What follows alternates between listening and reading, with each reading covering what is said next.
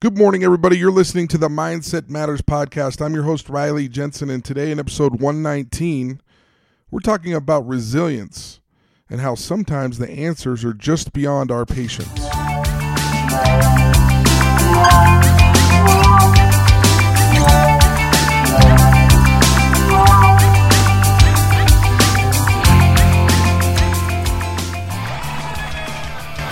Welcome back to Mindset Matters. As a young man, my grandfather used to tell great stories and jokes when I was young. And one of the stories that he told over and over and over again was the story of a traveling salesman who gets a flat tire out in the country. As he searches through his trunk, he removes all of his sales folders, his materials, his widgets that he was selling. And this takes a little bit of time because he carried most of the stuff in his trunk. And as he gets to the bottom of his trunk, he realizes that he has a tire iron and he has a lug wrench, but he has no jack to repair his flat tire. And as he sits on the back of his car thinking about his next move, he sees a light about a mile or a mile and a half or so in the distance. And it's late now, but perhaps this farmer in the distance will have a jack and then he could repair his car and be on his way. And he travels toward the light. He arrives at the door and he knocks. And then he knocks again. And then he knocks again. And there's no answer. The salesman Getting more frustrated, leaves the porch and ponders his next move. He's pretty sure someone was at the residence where he was knocking, and he is irritated that they did not answer the door. He curses the night and continues another mile into the next residence, and again, no answer. Again, the frustration of the salesman mounts. Are you kidding me? He shouts at the door. He then continues further down the road and sees another residence. However, his anger and frustration is now starting to take him over. He starts to think to himself, I'll bet you this guy doesn't answer as well. I'll bet you he's not willing to help me. I can't stand this area of the country. I can't stand these people.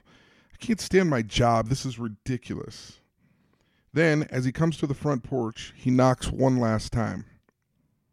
To his surprise, an older farmer answers the door with a jack in his hand and says with a big smile on his face, I bet you have a flat tire and need some help, don't you? To which the salesman replies, after punching the farmer in the face, I didn't want your damn jack anyway. I love that story. I really do. And I tell this story because this is the story of an athlete. This is the story of a salesman. This is the story of a parent.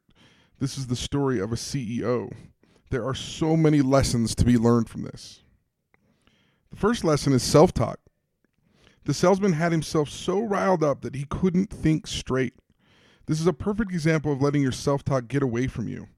If you feel yourself getting out of control with self talk, give yourself a key word or a key phrase to calm yourself down. Some of the words that I've used with athletes that I work with are pause, stop, and quit whatever your word is, use it, put it into action, and make sure that you use it before you do something stupid like punching the farmer in the face. Can you imagine? That guy was willing to help him and he punched him in the face just because of the things that he'd been thinking about in his mind. Another lesson is to be grateful for those that help you. When is the last time you thanked a coworker, a boss, a teammate, or a coach for their efforts to help you succeed?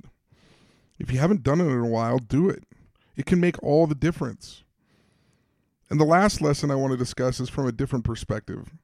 I'm sure the farmer was pretty surprised to get punched in the face for being willing to help. if you're in the position of mentor or coach, or if you are a leader, don't be surprised if there is resistance from time to time to your help. Be patient. Help anyway. Lead anyway. We don't know the complete and individual story of the people that we work with. Be willing to help regardless of attitude. They will come around. It will hurt for a moment, but the rewards are great for those who don't give up on people. So here's my challenge to you before we leave. My challenge to you is that when self talk starts to take you over, or when past experiences start to overwhelm you, Take three deep breaths today when you are losing your patience. The research is in, and the power of deep breathing is just as effective for you as antidepressants are when it comes to the category of anxiety. Take it easy. Breathe in through your nose for four seconds and breathe out through your mouth as if you're blowing through a McDonald's straw. After three deep breaths, you should feel a powerful and calming effect. Repeat it throughout the day as needed. It's the best thing you can do in a heated moment to refocus on the task at hand. Try it, it'll work. Can you do me a favor? Will you share this podcast with others? Will you share it here and now on Facebook or on Twitter or on Instagram, wherever you're at on social media? Will you log on to iTunes and leave a comment and a rating for me? I'd really appreciate it if you do.